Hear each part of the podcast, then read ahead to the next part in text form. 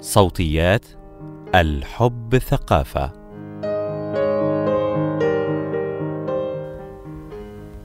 عندما يأتي الحديث عن مرضى السرطان كثيرا ما نصادف مصطلحات مثل الحرب على المرض والانتصار عليه، ولكن هذه المصطلحات العسكرية قد تؤذي المرضى بدلا من رفع معنوياتهم.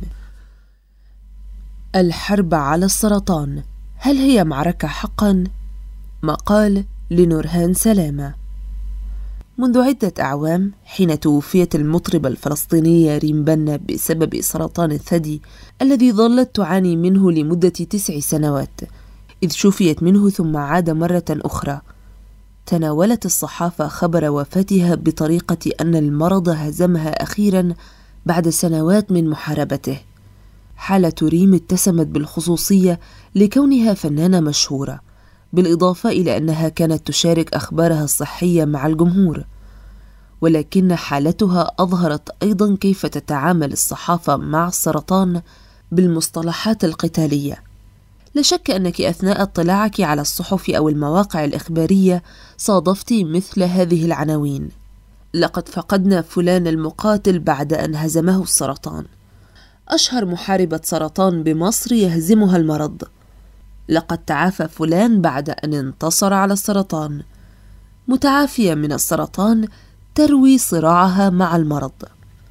الأمر لا يقتصر على الصحافة، وإنما يمتد للأسف إلى المسؤولين عن القطاع الصحي، فكثيرا ما نسمعهم يصرحون بأنهم يشنون حربا على الأمراض لمكافحتها، مستخدمين لغة الحروب ومصطلحاتها مثل الهزيمة والانتصار. المشكلة أن التعامل مع الأمراض على أنها حروب أو معارك يجب الانتصار فيها، أو وصف الإصابة بالمرض على أنه اقتحام أو احتلال، لا ينقل صورة صحيحة، لأن هناك الملايين الذين يعانون من الأمراض المزمنة مثل السكر والأمراض المناعية وضغط الدم وفيروس نقص المناعة البشري، وكلها أمراض لا علاج شاف لها، ونحن لا نخوض معها حروبا بل نتعايش مع وجودها. بالإضافة إلى ذلك نحن لا نسمع عن أننا فقدنا هذا الشخص أو ذاك بسبب هزيمته بجلطة قلبية أو حادث طريق. من المفهوم أن السبب استخدام هذه المصطلحات هو رفع معنويات المرضى، ولكن كثيرا ما يأتي هذا بنتائج عكسية.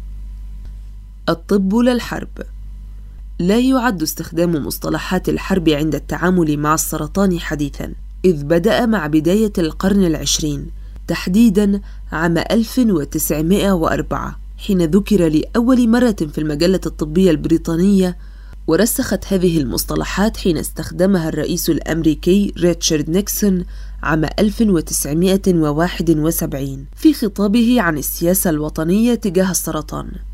ولكن مع مرور الزمن أثبتت العديد من الدراسات أن هذه المصطلحات غير دقيقة، بالإضافة إلى أنها تسبب العديد من المشاكل للمرضى.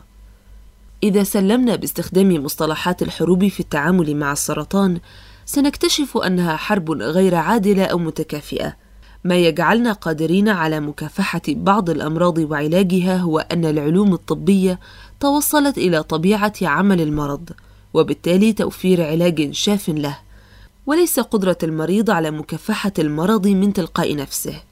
ومن ضمن المشاكل التي قد تنتج عن التعامل مع الأمراض عموما والسرطان خصوصا بمصطلحات الحروب هي أنها تضع الكثير من العبء واللوم على المرضى، وكأنها تحثهم على وجوب محاربة المرض، إذ ينبغي أن يكونوا أقوياء في مواجهته. أما في الحالات التي يتفشى فيها المرض في أجسادهم يبدو الأمر وكأنهم هزموا أمام المرض، أي أنهم ضعفاء لم يقووا على المواجهة. تحمل هذه الاستعارات القتالية إشارة إلى أن المرضى الذي فقدناهم فشلوا في القتال بقوة كافية أو استسلموا للمرض، في مقابل من نجوا لأنهم حاربوا المرض بطريقة أكثر صرامة. وهذا غير صحيح ولا دقيق من الناحية الطبية، لهذا تضع مصطلحات الحروب ضغطا نفسيا كبيرا على أصحاب الأمراض، إذ تحثهم على أن يكونوا في حالة كفاح دائم. وبالإضافة إلى هذا الضغط النفسي قد يؤثر هذا التفكير على اختياراتهم العلاجية، إذ قد يختار المريض أو المريضة جراحات أو علاجات لها مردود صحي ضئيل حتى يتخلص من هذا الضعف أو المرض سريعاً. أظهرت دراسة أن استخدام هذه المصطلحات العسكرية غير الموفقة أدى إلى استخدام مفرط للعلاج الكيميائي في السرطانات غير القابلة للعلاج من أجل تحقيق بقاء أطول أو نوعية حياة أفضل من التي تحققها الجرعات الفعالة الأقل. وحرم العديد من المرضى المصابين بالسرطان المتقدم من الوصول إلى الرعاية التلطيفية المبكرة التي يوجد دليل قوي على فائدتها. ويوجد مرضى ليست لديهم خيارات علاجية كثيرة، وهذا يشعرهم بالعجز، خاصة مع وجود العديد من السرطانات التي تتطلب علاجات لوقت طويل، أو السرطانات التي لا تشفى تماما وينبغي على المريض أو المريضة التعايش معها. بالإضافة إلى أن العديد من أنواع السرطانات قد تعود مرة أخرى. ورغم أنه من المفهوم أن استخدام هذه المصطلحات جاء من أجل تشجيع المريض على مقاومة المرض والالتزام بالعلاج، أثبتت بعض الدراسات أنها ساعدت على ترسيخ أن مرض السرطان صعب علاجه، وقد يتهرب البعض من إجراء فحوص مبكرة خوفا من معرفة إذا كان مريضا أو لا. وفي العموم قد يقلل هذا التعامل مع المرض من الاهتمام بالدعم والرعاية التي يستحقها المريض بدون أي ضغوط عليه، مقابل اعتبار المرض عدوا عليه أن يسعى لمواجهته. المرضى الذين فقدناهم بسبب السرطان ليسوا بالضرورة ضعفاء أو مهزومين، وحتى هؤلاء الذين انتصروا على السرطان لم تنتهي معاناتهم بفوزهم في الحرب، لأن عودة السرطان تظل قائمة، وهذا المفهوم يقلل من معاناتهم بعد الشفاء أو التعافي، ما قد يؤدي إلى تقليل الرعاية الصحية والنفسية لهم على أساس أنهم انتصروا وانتهوا من المعركة، في حين أنهم ما زالوا بحاجة إلى الرعاية الاجتماعية والشخصية لتعويض ما فاتهم أثناء رحلة العلاج، وكذلك الاهتمام الطبي حتى لا يعاودهم المرض. التعافي لا النجاة.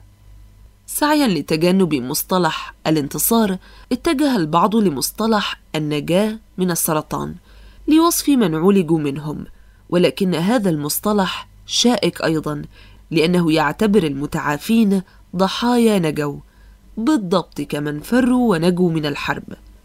لذلك يظل الحل الأفضل حتى الآن أن نقول عن المرضى أنهم متعايشون مع السرطان، أما من تجاوزوا المرض فيمكن أن يقال عليهم المتعافين. أخيرا، علينا أن نحترم اختيارات الأشخاص المصابين أنفسهم، لأن لديهم الحق بأن يطلقوا على أنفسهم الوصف الذي يريدونه، ولكن من المهم أيضا تجنب الضغط عليهم وإطفاء مصطلحات بعينها عن تجربتهم.